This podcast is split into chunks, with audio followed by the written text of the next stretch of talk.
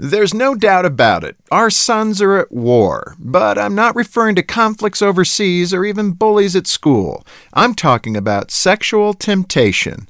Hi, this is Jim Daly with Focus on the Family. Sexual temptation is nothing new, of course, but it's impacting our kids at younger and younger ages. The question is do you know how to equip your son to fight the battle? Dads, let me start with you. You have tremendous influence in your son's life, so be a positive role model. To say it another way, be sexually pure yourself. If your sexual morality is questionable, you won't have much credibility on the subject. Probably the best way to influence your son is to connect with him. Take him with you on errands, play video games with him every now and again. Build a solid relationship with your son now, because without that connection, it's not very likely that he'll take your advice seriously later.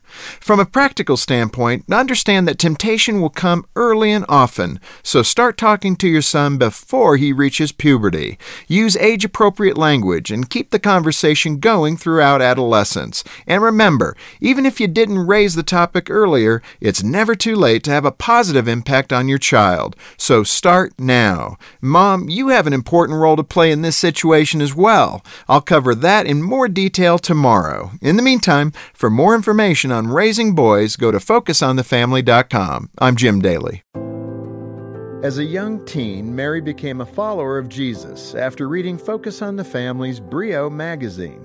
And I remember thinking to myself, I don't have that. I'd really like to know what that's about. And so it was, it was an inward decision right there that I made in my room after reading, you know, this article in the Brio magazine that I want to have that kind of walk with God that this girl is talking about. For 30 years, we've helped Mary grow in her faith. We've strengthened her marriage, and now we're equipping her to be a good mom to her own kids. Like, really focus on the family has been, and all the, the different resources and individuals, the voices of Focus on the Family, it's really been a mentor to me, to my family, um, and just it's cool to see the legacy I'm Jim Daly. Working together, we can save more families like Mary's every month. Please call 800-A-FAMILY or donate at focusonthefamily.com slash family.